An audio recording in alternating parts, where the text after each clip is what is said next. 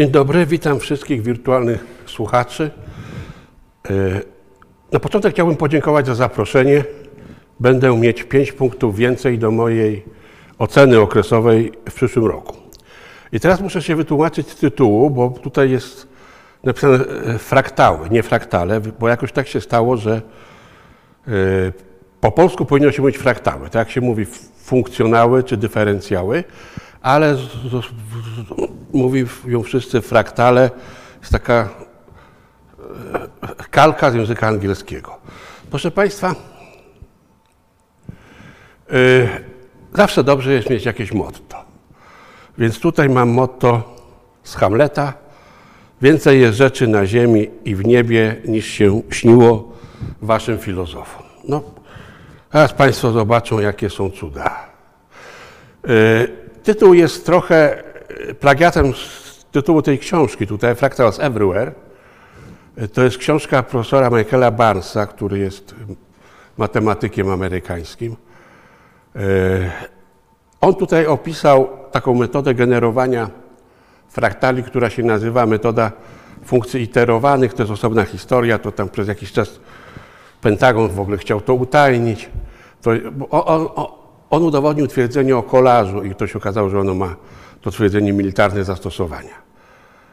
E, można bardzo dokładnie powiedzieć w przypadku fraktali, kto jest twórcą i kiedy się fraktale zaczęły. Twórcą całej tej nauki jest Benoit Mandelbrot, który niestety już nie żyje. To jest oficjalny nekrolog z, no, z takiego najważniejszego czasopisma naukowego z Nature. I tutaj e, na dole na żółto podkreśliłem takie zdanie. E, Mandelbrot urodził się w wykształconej rodzinie żydowskiej w Polsce, a dokładniej w Warszawie. I e, jego rodzina, gdy Mandelbrot miał 12 lat, wyemigrowała do Francji, bo już wtedy obawiano się najazdu Niemców na Polskę. I e, tam jakoś oni, no, potem się okazało, że Francja też nie była bezpiecznym krajem, ale jakoś przeżyli wojnę w Niemczech i później, e, nie w Niemczech, we Francji, we Francji. I później wyjechali do Stanów Zjednoczonych. Tam Mandelbrot skończył studia i ostatecznie został, można powiedzieć, nadwornym matematykiem w koncernie IBM. I tam pracował chyba 30 ileś lat w koncernie IBM, miał dostęp do najnowszych, najszybszych komputerów. I proszę Państwa, y, można podać właśnie gdyby datę, gdy ta nauka się y, rozpoczęła. Mianowicie Mandelbrot napisał książkę o... To jest y, angielskie tłumaczenie, ponieważ Mandelbrot właściwie bardzo dobrze mówi po francusku. Ja go spotkałem w Stanach Zjednoczonych. Zresztą Państwo mogą obejrzeć jego wykłady na YouTube, jest bardzo wiele filmów. On mówił po angielsku z wyraźnym akcentem francuskim. Jak ze mną rozmawiał, to znał kilka słów po polsku. Pamiętam, że powiedział barszcz, że pamięta z dzieciństwa. Więc y, on pierwszą, y, pierwszą wersję tej książki napisał po francusku, bo to był jak gdyby jego język taki podstawowy. Y, I ta książka po francusku ukazała się w 1975 roku. Ja niestety nie jestem w stanie po francusku powiedzieć tytułu tej książki, ale dwa lata później ukazało się już angielskie tłumaczenie. Nie wiem, czy to Mandelbrot osobiście tłumaczył, czy ktoś inny, nie pamiętam. W każdym razie ta okładka tutaj jest z wydania rozszerzonego z 1982 roku. I jaka była no właśnie, co to jest fraktal? Tutaj mam taki, taką definicję pochodzącą od Mandelbrota. Fraktalem jest kształt złożony z części podobnych w pewien sposób do całości. I teraz jest zdanie z tej książki właśnie, którą tam wcześniej, można, mogliśmy obejrzeć wcześniej, okładkę tej książki. Tam jest bardzo głośne, bardzo takie sławne zdanie. Chmury nie są kulami, góry nie są stożkami, wybrzeża nie są okręgami, ani kora drzewa nie jest gładka, ani błyskawica nie porusza się po linii prostej. Więc właśnie Mandelbrot zdał sobie sprawę z tego, że taka klasyczna geometria starożytnych Greków opisuje regularne kształty. Okręgi, kwadraty, sześciany, prostopadłościany. No tutaj w okolicy wszystko jest okrąg, a przyroda nie jest taka regularna. W przyrodzie jest pełno figur nieregularnych. Konary drzewa, o, tak? Albo to akurat jest, ja te zdjęcia robiłem, to jest akurat na czasie, jak gdyby, piękna zima. I on sobie zdał sprawę, że właśnie e, ta geometria taka, to jest korzeń jakiejś rośliny. E, zdał sobie sprawę, że ta geometria klasyczna nie jest w stanie opisywać figur, które, obiektów, roślin, które spotykamy w przyrodzie. To jest błyskawica, zaraz będzie broku, o broku. Proszę Państwa, Państwo mogą znaleźć na YouTube taki też już głośny film, taki klasyczny prawie, gdy Mandelbrot na wykładzie bierze broku i go zaczyna rozdzielać na te cząstki pokazuje, że taki oderwany fragment brokuła jest podobny do całości.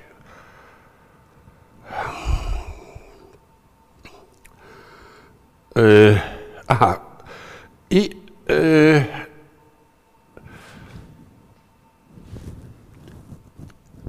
taki klasyczny też przykład to jest taka historia, że roczniki statystyczne Francji i Hiszpanii podają zupełnie różną długość granicy między Francją a Hiszpanią. Granica przebiega w Pirenejach.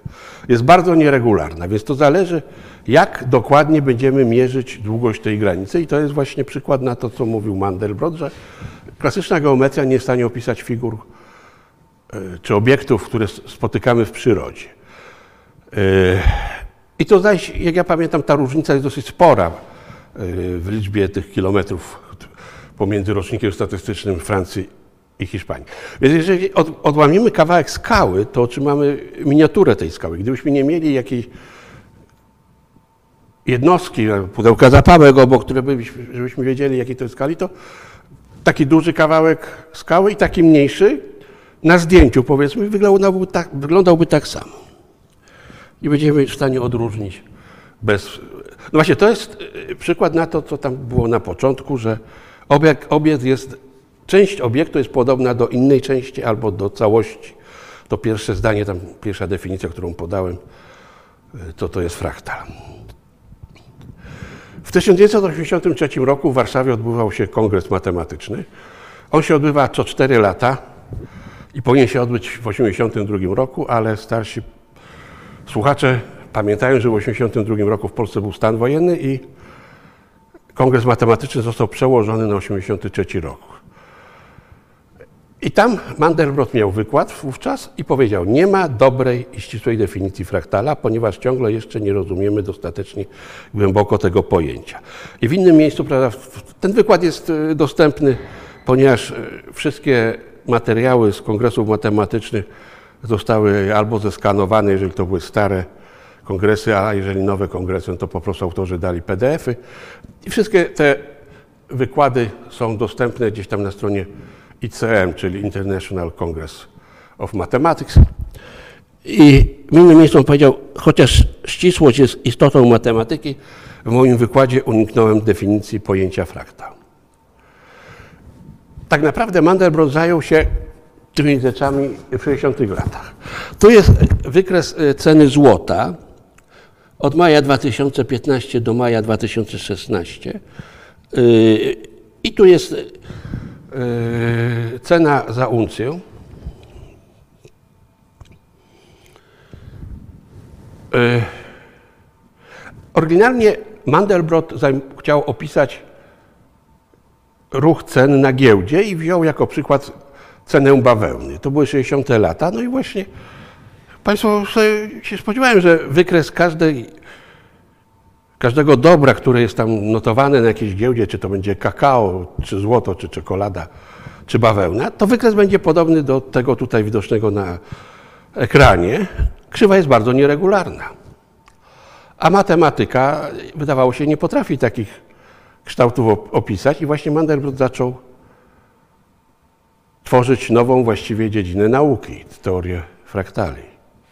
I proszę Państwa, fraktale możemy podzielić na dwie główne grupy.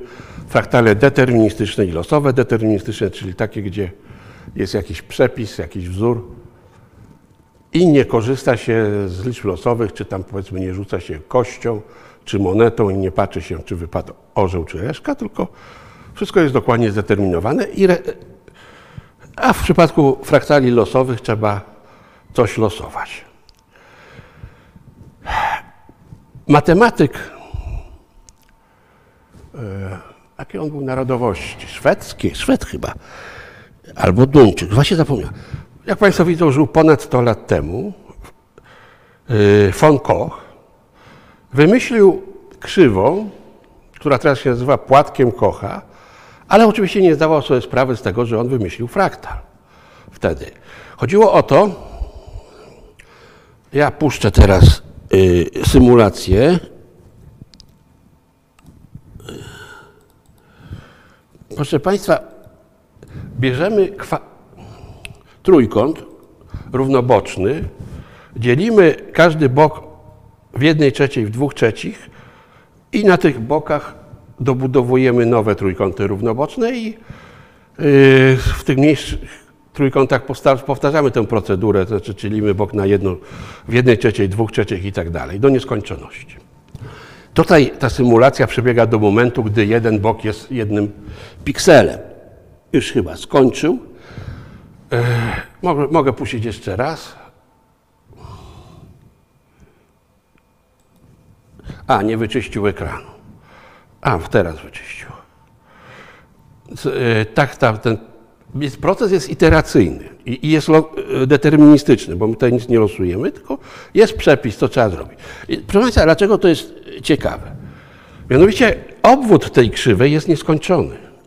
A pole powierzchni, jak wszyscy widzą, nieskończone, no bo mieści się to cała figura tutaj na ekranie komputera, ale w granicy w nieskończoności długość, długość tej krzywej na brzegu jest nieskończona. Dlaczego? Bo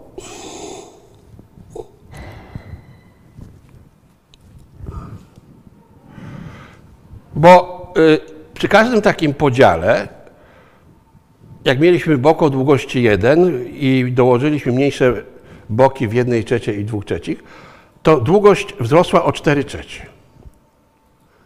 4 trzecie, gdzie jest ta mysz? O tutaj. 4 trzecie. I za każdym razem długość rośnie o 4 trzecie, a to jest postęp geometryczny o ilorazie większym niż 1 i jak n idzie do nieskończoności. Wszystko idzie do nieskończoności. To jest w wypadku, gdy umówiliśmy się, że bok tego trójkąta jest jednostkowy, bo gdyby tutaj y, była jakaś długość różna od jedynki, to ona tutaj powinna być na początku, tam jakaś L, małe L, czy nieważne. W każdym razie to jest y, uproszczone dla wypadku, gdy y, umówiliśmy się, że długość boku to jest jedna jednostka.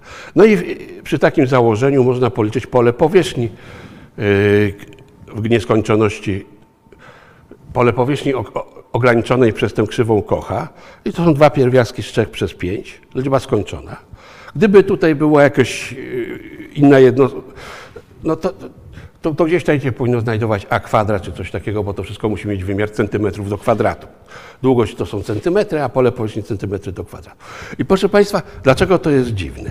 Dlatego, że klasyczne figury ma, mają taką własność, że pole powierzchni tej figury jest proporcjonalne do kwadratu obwodu. P jest proporcjonalne do L do kwadratu pole. No bo na przykład kwadrat to o boku A, obwód ma 4A, ale powierz, pole powierzchni to jest za kwadrat i to jest L do kwadratu przez 16. Koło ma obwód 2 pi r, a pole powierzchni pi kwadrat i to jest L kwadrat przez 4pi, więc dla klasycznych figur właśnie jest spełniona ta zależność, że pole powierzchni jest proporcjonalne do kwadratu obwodu, a tutaj proszę bardzo, prosty przepis i mamy figurę, która ma nieskończony obwód i mimo to ta e, nieskończona krzywa ogranicza pole o skończonej powierzchni. Jak ktoś chce i jeszcze pamięta ze szkoły sumę szeregu geometrycznego, to, to jest prosty rachunek, żeby policzyć e, pole powierzchni tej figury. Proszę Państwa, następne znane fraktale w matematyce pojawiły się za sprawą Wacława Sierpińskiego. To jest matematyk, który żył w Warszawie, grupa na Starych Powązkach. Ja się tam kiedyś wybrałem. Na nagrobku jest napisane badacz nieskończoności. To był no, faktycznie no, jeden z największych chyba matematyków w XX wieku. I on wymyślił coś, co teraz się nazywa trójkątem albo szczelką sierpińskiego. Bierzemy trójkąt równoboczny, trochę jakby podobnie jak u Kocha, tylko teraz wszystko się dzieje wewnątrz tego trójkąta. Dzielimy boki tego trójkąta w jednej drugiej, w jednej drugiej, w jednej drugiej. Rysuje, wpisujemy trójkąt równoboczny, wyrzucamy środek. Teraz te trójkąty na, na zewnątrz, które zostały, powtarzamy tę procedurę. Tu dzielimy w jednej, drugiej, w jednej, drugiej, w jednej, drugiej i powtarzamy to do, do nieskończoności. Ta cała figura pojawiła się w tej oto pracy o krzywej, której każdy punkt jest punktem rozgałęzienia. Praca jest po polsku. W pracach matematyczno-fizycznych, tu na dole jest napisane, to może, może ja troszeczkę po, powiększę. Prace matematyczno-fizyczne, tom 27. To wszystko jest zeskanowane w internecie. I tu jest z tej pracy oryginalny rysunek. Nie wiem, czy to było robione ręką Sierpińskiego, ale pod koniec tego artykułu, o tutaj na ostatniej stronie, ostatni akapit, że dowiedział się Sierpiński od pana Mazurkiewicza, że taką konstrukcję można zrobić w trzech wymiarach. Znaczy, tutaj jest y, na, na płaszczyźnie, ale to później zrobiono w trzech wymiarach, z kwadratem. No ale jak to bywa, prawda, w nauce, odkrył Mazurkiewicz, a teraz to się nazywa uszczelka y, sierpińskiego. Jest parę takich, prawda, ja znam parę takich przykładów, że ktoś inny odkrył, a, nosi nazwisko kogoś innego tu. Więc yy, dywan, tak, dywan, karpet. I proszę Państwa, ta praca, tam nie było roku wydania, ale to był 1916 rok. I, I w 2016 roku było stulecie właśnie pojawienia się tego dywanu sierpińskiego, a właściwie Mazurkiewicza i był jakiś taki projekt internetowy, młodzież w wielu krajach wycinała elementy tego dywanu sierpińskiego, to można sobie znaleźć, tu gdzieś jest link. Proszę Państwa, ja ten yy, na końcu podam link do mojej strony internetowej, gdzie te wszystkie materiały są dostępne. I polski matemat, architekt Adam Chałupski, żeby uczcić Sierpińskiego, zaprojektował, to nie zostało zdaje się zbudowane, zrealizowane, za, za, zaprojektował taką oto elewację budynku złożoną z tych trójkątów Sierpińskiego. Teraz opowiem o pewnej modyfikacji krzywej Kocha, fraktal Witczeka. To, Tamasz Witczek to jest, y, to jest fizyk właściwie teoretyczny, to nie jest matematyk, to jest fizyk teoretyczny węgierski.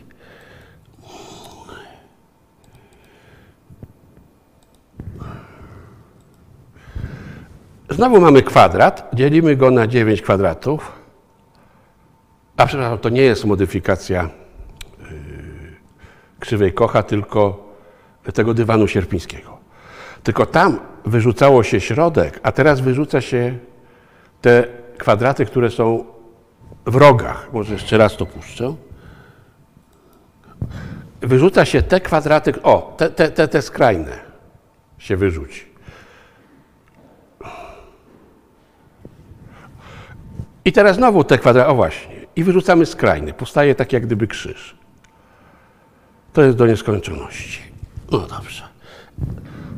Ta symulacja kończy się w momencie, gdy jeden bok tego kwadratu to jest jeden piksel na ekranie.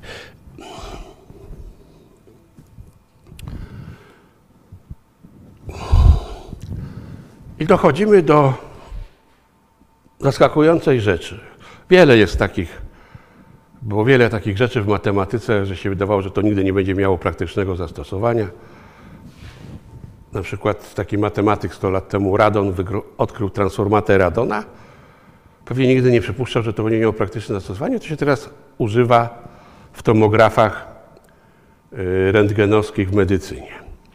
No i tu historia jest taka, że ten fraktal Wiczeka jest obecnie używany w telefonach komórkowych jako antena. Starsi słuchacze pewnie pamiętają, że no jeszcze tam w 90 latach, może i na początku nowego tysiąclecia, z telefonów komórkowych wystawało coś w rodzaju palca i to była antena. I taki matematyk, fizyk właśnie, fizyk ten, oto tutaj, Cohen, postanowił coś zrobić, żeby ta antena nie wystawała z telefonu. No i okazało się, że jeżeli antena będzie nie takim prostym kijkiem, jak to te anteny takie, prawda, e, takie anteny normalnie, czy maszty antenowe, tylko jeżeli będzie miała kształt fraktalny, to będzie można ją zrobić dużo mniejszą. To jest praca z czasopisma Fraktal z 99 rok. Yy, samopodobieństwa i, i warunki geometryczne potrzebne na częstotliwości, takie jakie tam właśnie były potrzebne w, w telefonii komórkowej. To jest druga strona. Znaczy, są równania Maxwella. O, i tu jest fragment którejś z następnej stron, gdzie już jest yy, jak gdyby przepis, jak to zrobić. To jest patent, który należy do Coena, oficjalny patent z amerykańskiego urzędu patentowego i Państwo widzą tutaj właśnie ten fraktal Wiczeka i jak ktoś chce, to może ma stary telefon komórkowy, może go rozebrać, spróbować poszukać w środku właśnie takiej figury. To jest z metalu. Można w Google wpisać i sobie obejrzeć zdjęcia y, rozebranych telefonów komórkowych, gdzie w środku właśnie jest antena fraktalna. I teraz, proszę Państwa, y, ja chcę opowiedzieć o tym najbardziej sławnym fraktalu Mandelbrota. Oryginalnie zapisuje się to w jednym równaniu, ale trzeba wiedzieć, to są liczby zespolone. Jak ktoś nie wie, co są liczby zespolone, to sobie możemy myśleć, że mamy punkt na płaszczyźnie. Punkt na płaszczyźnie współrzędny punktu na płaszczyźnie możemy opisać dwiema liczbami x i y. I teraz bierzemy taki oto ciąg opisany tymi dwoma równaniami na płaszczyźnie to jest ciąg, co ma indeks n, jest, te punkty są ponumerowane. Musimy podać jakieś x0 i y0, jakieś parametry p i q i wyliczymy po lewej stronie x1, y1. Postawiamy to x1, y1 po prawej stronie, dostajemy x2, y2 i tak do nieskończoności. I teraz historia polega na tym, że przy pewnych p i q ten ciąg nie ucieknie do nieskończoności. A przy pewnych p i q ten ciąg ucieka do nieskończoności. I to można pokazać, że on ucieknie do nieskończoności wtedy, gdzie y, ten punkt wyjdzie poza okrąg o promieniu 2 i środków początku układu współrzędnych. I to, czy on ucieknie do nieskończoności, czy nie, to zależy od tych parametrów P i Q. I więc teraz bierzemy mm, na płaszczyźnie te punkty P i Q, które są właśnie parametrami dla tego ciągu. Programujemy komputer, P się jakoś tam zmieniają o jakieś delta P, delta Q. Tutaj to zależy od tego, jaka jest zdolność rozdzielcza komputera. Ekranu właściwie, wyświetlacza tego komputera.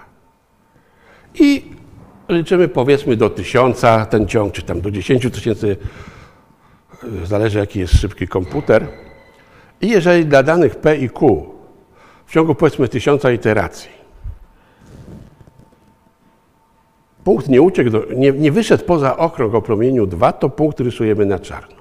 A jeżeli powiedzmy 364 iteracja do, wyprowadziła punkt poza okrąg o promieniu 2, to rysujemy ten punkt o służonych pejku na kolor, który jest uzyskany z numeru tego indeksu n, no, powiedzmy 364. I ja pokażę yy, na żywo taką, e, taką animację, czy właściwie jak to nazwać. No, proszę Państwa, w czasach, kiedy Mandelbrot to robił 40 lat temu, to on miał wydruki z drukarki igłowej. Więc proszę Państwa, pierwszy, o to jest e, ta płaszczyzna tych P i Q, płaszczyzna zespolona. I to, co jest na czarno, w środku, no to jak gdyby jest oczywiste, że wtedy, kiedy pejku jest mało, bo one są małe tutaj wewnątrz. Te wartości są małe.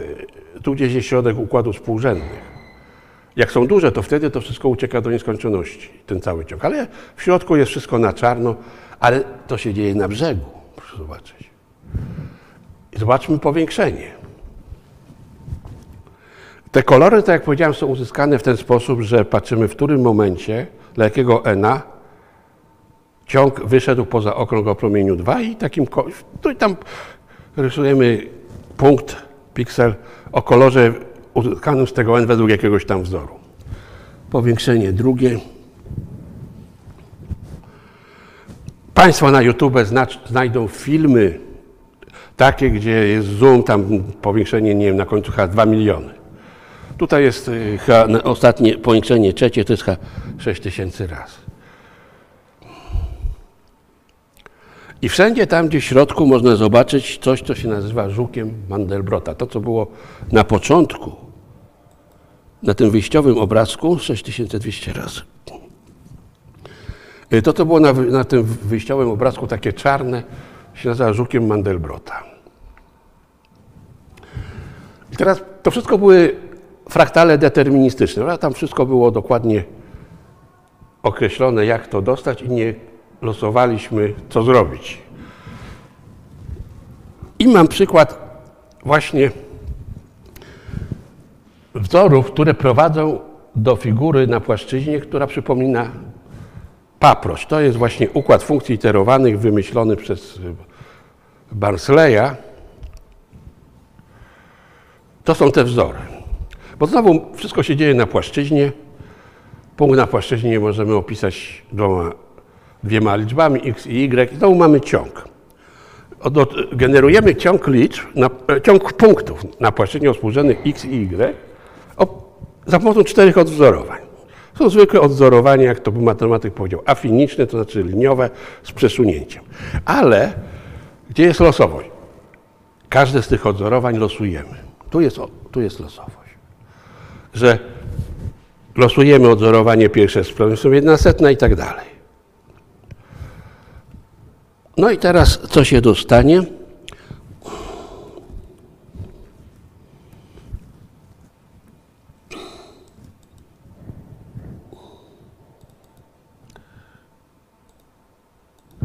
To jest autentycznie teraz obliczane przez komputer. Tak samo jak wcześniej te e, fraktale Mandelbrota też były autentycznie liczone w czasie rzeczywistym, to jest dosyć szybki komputer. Teraz w ogóle wszystkie komputery są szybkie. No i mamy fraktalną paproć otrzymaną z tych wzorów, które tam wcześniej były wypisane. Proszę Państwa, tutaj tak, taki liść, on jest przeskalowany, lekko obrócony każdy inny liść. To jest to, co ja na początku po, podałem tą definicję Mandelbrota, że fraktal to jest taka figura, której fragment jest podobny do całości. No więc właśnie zaraz będzie taka ilustracja.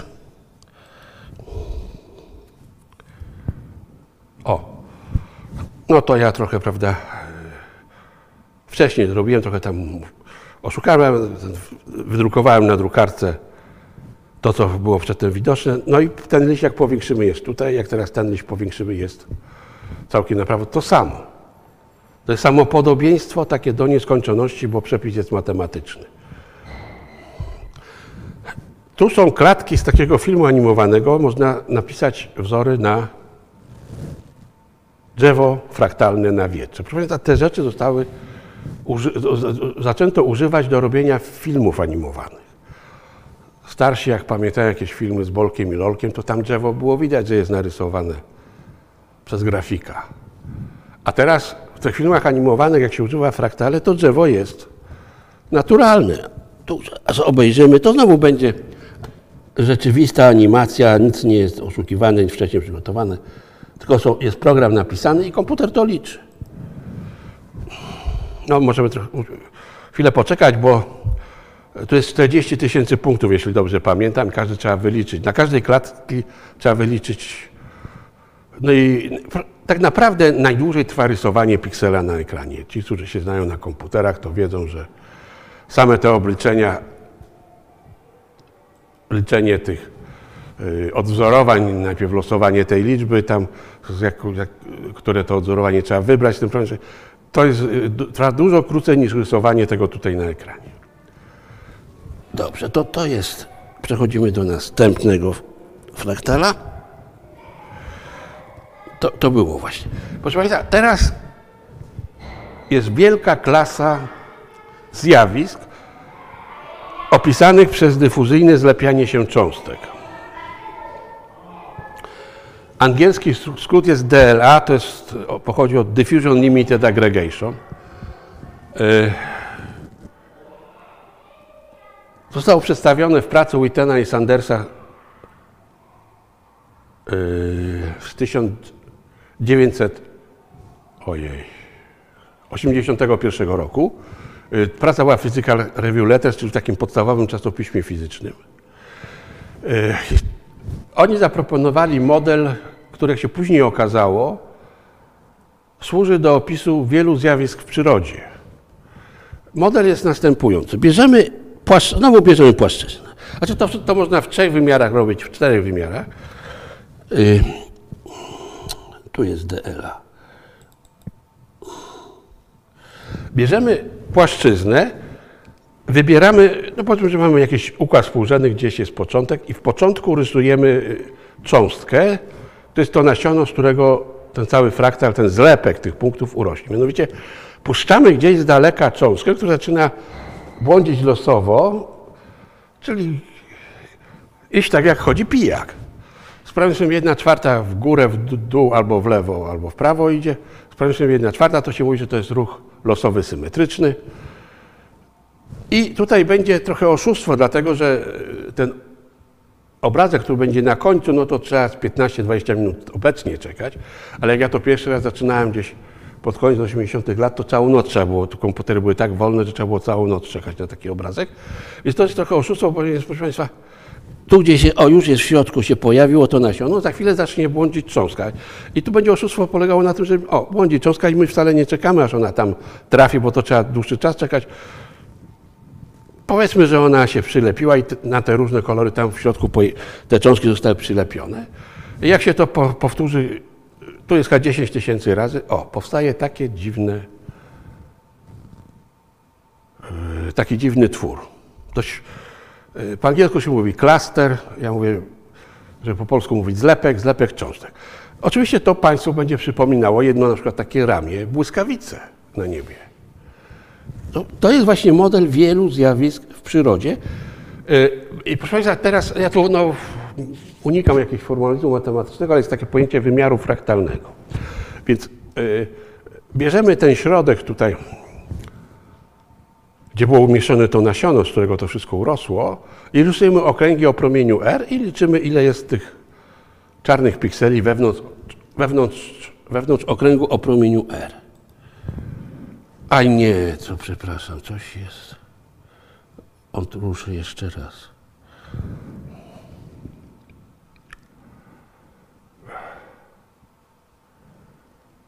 Aha, bo ja to mam w PDF-ie. Dobrze. No, niech sobie tam chodzi.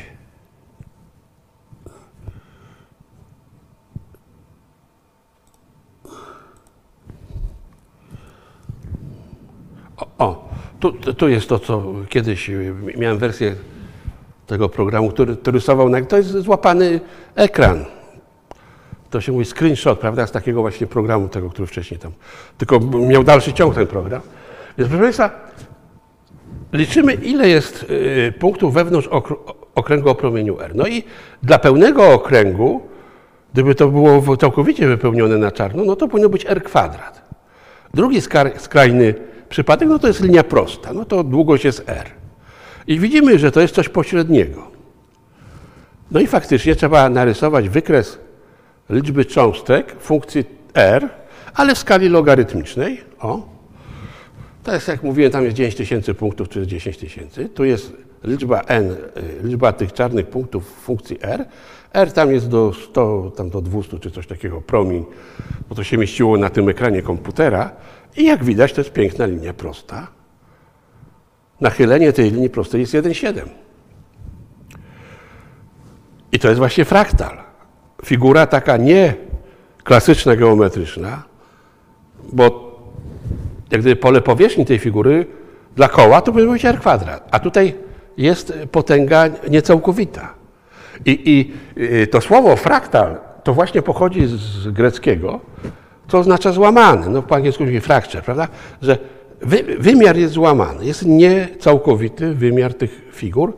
Tam jest kilka, w matematyce jest kilka definicji wymiaru fraktalnego. Y, zależy od tego, jaką figurę chcemy zmierzyć, dla jakiej figury ten wymiar fraktalny chcemy podać. Więc jeden z tych sposobów to jest właśnie, jeżeli takie są figury jak ta, które rosną do nieskończoności, bo to, bo to ten twór może rosnąć do nieskończoności. Rekord świata, jeżeli dobrze pamiętam, to około 100 milionów cząstek wygenerowanych. To długo musiało trwać. Miesiąc albo coś takiego. Y, Więc y, to rośnie do nieskończoności. Tutaj wymiar się liczy z- grubsza, tak jak teraz powiedziałem, właśnie dzielimy na okręgi. Liczymy, ile cząstek wewnątrzokrągłego o promieniu R i robimy ten wykres. Ale są fraktale, które idą w dół. Wtedy trzeba inaczej robić. Właśnie y, to, co było wcześniej, pewna modyfikacja tego dyfuzyjnego zlepienia się cząstek może prowadzić do kształtów, które przypominają płatki śniegu. To jest y, pierwsza praca Nitmana i Stanleya z 1987 roku. E, tak, dobrze pamiętam. Gdzie jest, proszę Państwa, no, jakoś tak jest, że przyroda jest matematyczna. Można podać wzory, za pomocą których można wygenerować płatki śniegu. To jest druga czy trzecia strona, no, no, tak, jakaś kolejna strona z tej ich pracy. Po lewej są wydruki z komputera, a to, to na czarnym tle to są zdjęcia realnych płatków śniegu z przyrody. Tam, jest, tam było więcej tych, więcej przykładów i to jest moja praca. Y, Multifraktalność Snowflakes z tego samego czasopisma, gdzie właśnie były opisane te fraktalne anteny. E, Tylko, że ta praca moja jest wcześniejsza, to jest 96 rok, bo ja się wtedy już przestałem zajmować fraktalem w 95 roku. I proszę Państwa, tutaj ona na drugiej stronie są, jest, są te wzory, jak to dostać, to się wszystko zmieściło. Istotny jest tutaj ten wzór numer 4, nie wiem, czy go dobrze widać. To wszystko się dzieje na płaszczyźnie, ale e, takiej, gdzie mamy, e, ponieważ płatki śniegu mają strukturę sześcioboku, dlatego że e, cząsteczka wody to jest H2O. I atomy, dwa atomy wodoru umieszczone są względem atomu tlenu w ten sposób, że te ramiona łączące atom tlenu z dwoma atomami wodoru, te ramiona y, są pod kątem około prawie 120 stopni, 100, 180, 118 stopni coś jest dokładnie. Więc kąt jest 120 stopni i to jest powód, dla którego płatki śniegu mają symetrię sześciokątną. I teraz będą dwa zdjęcia autentyczne z tych symulacji, które ja dostałem, to ja wtedy jeszcze, to było 95 rok, to ja fotografowałem ekran komputera, a to trwało miesiącami. Te symulacje trwały miesiącami na komputerze. Ja w tej pracy na końcu dziękuję kolegom, że mi pozwolili okupować instytutowy ówczesny komputer tak długo. Tam się zmienia pewne parametry. Tutaj gdzieś jego nie widać, jest ta E, tam ledwo, ledwo widać, tam są pewne parametry i mamy taki płatek śniegu, albo taki, albo całą klasę płatków śniegów pośrednich między tymi kształtami, w zależności od tego, jak te parametry dobierzemy. I to jest okładka autentyczna z książki e, profesora e, Lidmanowskiego Zarys teorii wyładowania w dielektrykach. To, co już wcześniej mówiłem, że e, ta figura, ten zlepek, który powstał podczas tej symulacji dyfuzyjnego zlepiania się cząstek, przypomina wyładowania elektryczne. No i faktycznie na tej okładce jest taki dielektryk, e, w którym sztucznie zrobiono wyładowanie elektryczne w sposób, że w środku gdzieś była jedna elektroda, na zewnątrz druga elektrona. No tutaj trzeba przyłożyć napięcie rzędu kilkudziesięciu tysięcy volt, ale ja nie wiem, czy Państwo wiedzą, że jak y, latem jest burza i na niebie widzimy pioruny, to różnica napięcia między chmurą a Ziemią to są miliony voltów. No tu jest teraz kilka zdjęć, które ja zrobiłem przez okno yy, podczas autentycznych jakiejś letniej burz. A to jest do rzeczy Amazonki. I znowu widzimy ten, tę figurę, tak, taką figurę geometryczną, która trochę przypomina właśnie to dyfuzyjne zlepianie się cząstek. Mamy małe rzeki, jakieś, na początku są strumyki. Te strumyki wpadają w jakieś, tworzą większe strumyki i tak dalej. I na końcu są jakieś rzeki, które wpadają na, do Amazonki. To samo możemy narysować dla Wisły. Gdzieś tam w górach będą małe strumyki, które się łączą w większe i gdzieś się ta Wisła tam zaczyna. No to jest H3000 kilometrów. Tak, tutaj jest skala, to jest cała długość Amazonki, to jest, są 3000 kilometrów. A więc widzimy w przyrodzie pełno takich figur nieregularnych. To jest rafa kolorowa, która znowu przypomina figurę utrzymaną y, przez Wittena i Sandersa w tej pierwszej pracy o dyfuzyjnym zlepianiu się cząstek. To też jest rafa kolarowa. Taką rafę jak kiedyś, to jest, ja to zrobiłem zdjęcie, gdzieś na, na, na giełdzie minerałów, czy gdzieś takie coś można kupić czasem. Taką rafę koralową. Proszę Państwa, teraz dochodzimy do e, tego, co jest wewnątrz nas. Bo to, co wcześniej myśmy tutaj zauważyli, prawda, że pierwsza ta figura, ta krzywa kocha, miała nieskończony obwód, a skończone pole powierzchni. Można to uogólnić na trzy wymiary i możemy mieć figurę, która ma skończone, skończoną objętość, a brzeg tej figury, tak jak wcześniej y, brzegiem była krzywa, a wnętrze miało jakieś skończone pole powierzchni, teraz mamy o, o jeden wymiar więcej, to znaczy mamy zamiast pola powierzchni mamy objętość. Objętość jest skończona, ale brzeg tej figury ma gigantyczne pole powierzchni. I to przyroda wymyśliła, takie coś mamy w płucach, no bo właśnie pojemność płuc to jest tam powiedzmy 5 litrów. A pole powierzchni w tych pęcherzykach, no tutaj zaraz Państwo zobaczą, bo ja ten wykład czasem mówię na sali, w, w realu, pierwszy raz mówię zdalnie i zawsze pytałem słuchaczy, kto chce zgadywać, jakie jest pole powierzchni płuc albo układ krwionośny jaka jest długość całego układu krwionośnego. No więc y, no nie mogę zapytać. Więc proszę Państwa, objętość jest 5 litrów, a pole powierzchni ograniczające płuca to jest 100 metrów kwadratowych. Y, układ krwionośny jest szacowany, widzą Państwo. I teraz będzie autentyczne zdjęcie z pracy E, fraktal Lang, tak? czyli fraktalne płuca. To jest praca z 1990 roku. Tutaj jest kilku autorów. Państwo mogą zobaczyć, z jakich szacownych instytutów. Harvard Medical School, University of California i tam na kolejnej jest stronie jest takie oto zdjęcie. Autentyczne zdjęcie drzewa płucnego, jakoś tam wypreparowane. Więc tutaj na samej górze jest tchawica, jak się tak... I coraz y, drobniejsze takie te drzewa, gałęzie drzew, a na końcach są pęcherzyki płucne.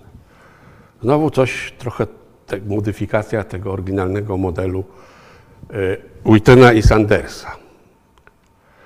Proszę Państwa, to wszystko było samopodobieństwo w przestrzeni. A więc figury były geometryczne ale mamy czwarty wymiar czasu. No i ja nie wiem, czy to są, e, to są chyba bracia. Nazwisko jest chińskie, ale oni pracują w Stanach. Nie, to jest, jest Hochschule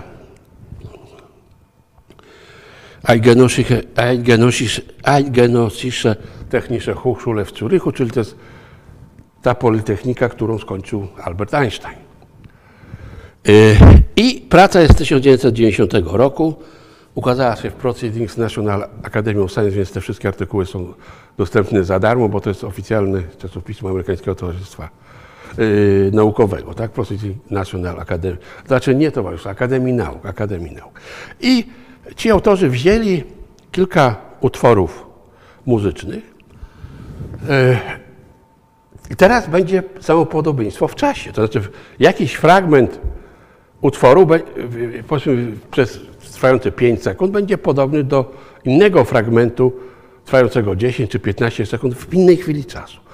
Y, wzięli jakieś utwory, zapis nutowy. No tam są wiadomo, pół nuty, ćwierć nuty. Odstęp między dwoma tonami to jest tam prima, sekunda, tercja i tak dalej. Oktawa może być więcej, prawda? Ale to tych wyższych odległości jest coraz mniej. Oni to pomierzyli i o właśnie, tutaj jest z innej pracy przykład. Wybrzeże y, zachodnie Wielkiej Brytanii, a tu jest Bach, jakiś Bach. Znaczy ja mam taki program muzyczny do, też do demonstracji, to napisał u mnie pan Radosław Karwowski, był studentem jako pracę magisterską w bardzo dawnych czasach, w 1996 roku.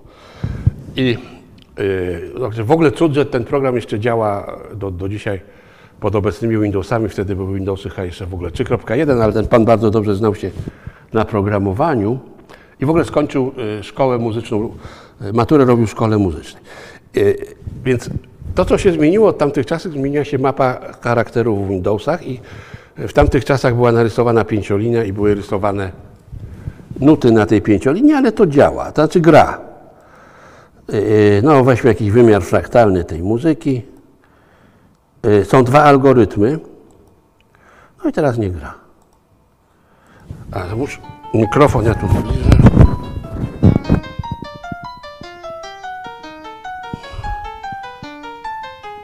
Gdzie, gdzieś się przerywa, stop. Tak, jest to. Możemy puścić ten sam wymiar fraktalny według innego algorytmu. Szum 1 nad F to jest.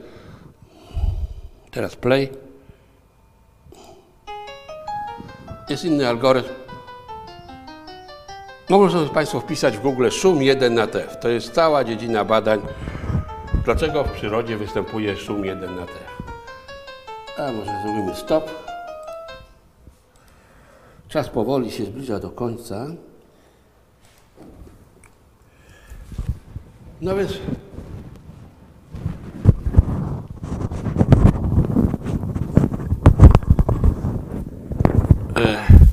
proszę Państwa, no, został nam wszechświat.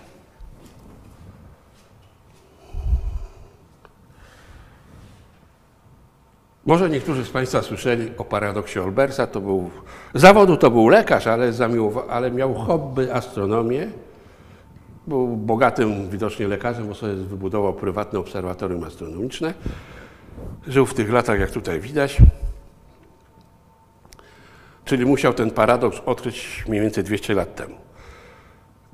Mianowicie jemu wyszło z rachunków, że niebo powinno w, nie, w nocy świecić i to światłem nieskończonym. A wszyscy wiemy, że w nocy niebo jest czarne. No i dlaczego? Jest czarne. Ale jakie było rozumowanie Olberca?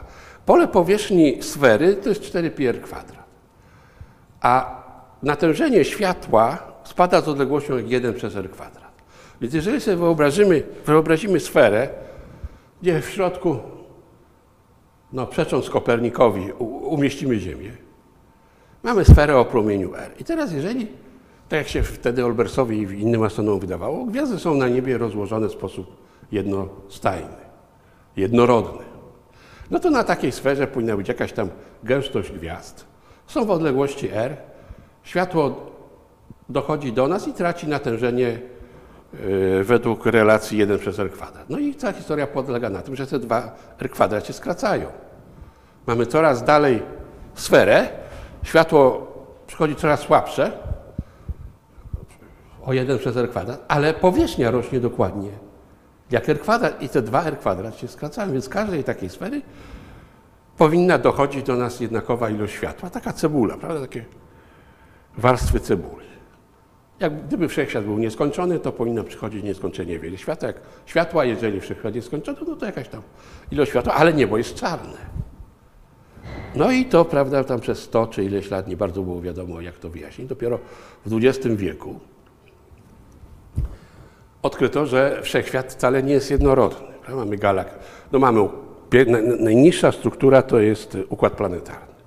Czy właściwie planeta i, i, i księżyce, tak jak w przypadku Jowisza mamy księżyc, mamy Jowisza i 12 księżyców, w przypadku Saturna y, mamy Saturn i chyba 10 księżyców. E, następna struktura w tej hierarchii to jest układ słoneczny. Następnie będą gromady gwiazd i Następna struktura to będą galaktyki. Galaktyka nasza tam ma średnicę 100 tysięcy lat świetlnych, czyli światło musi lecieć z prędkością 300 tysięcy km na sekundę przez 100 tysięcy lat, żeby przelecieć całą galaktykę. Ale do następnej galaktyki to są miliony lat świetlnych i wszystko pomiędzy jest puste. Więc jest bardzo niejednorodna budowa wszechświata. I tu jest okładka książki E, odkrywanie e, fraktali kosmicznych. mamy fraktale na końcu we wszechświecie. To już jest koniec wykładu. Proszę Państwa, tutaj y, jest kilka linków. Ten link tutaj przedostatni, yy, przepraszam, który to? Ten, ten drugi, ten drugi od góry, to jest link na mojej stronie internetowej do takiego podkatalogu, gdzie ten wykład i te wszystkie programy, które ja tutaj używałem, są dostępne. Następnie są artykuły, które ja gdzieś tam czasem napisałem, ale to Państwo sobie wpiszą w Google, to są miliony linków. E, Można kupić płyty CD z muzyką fraktalną, wygenerowaną przez komputer.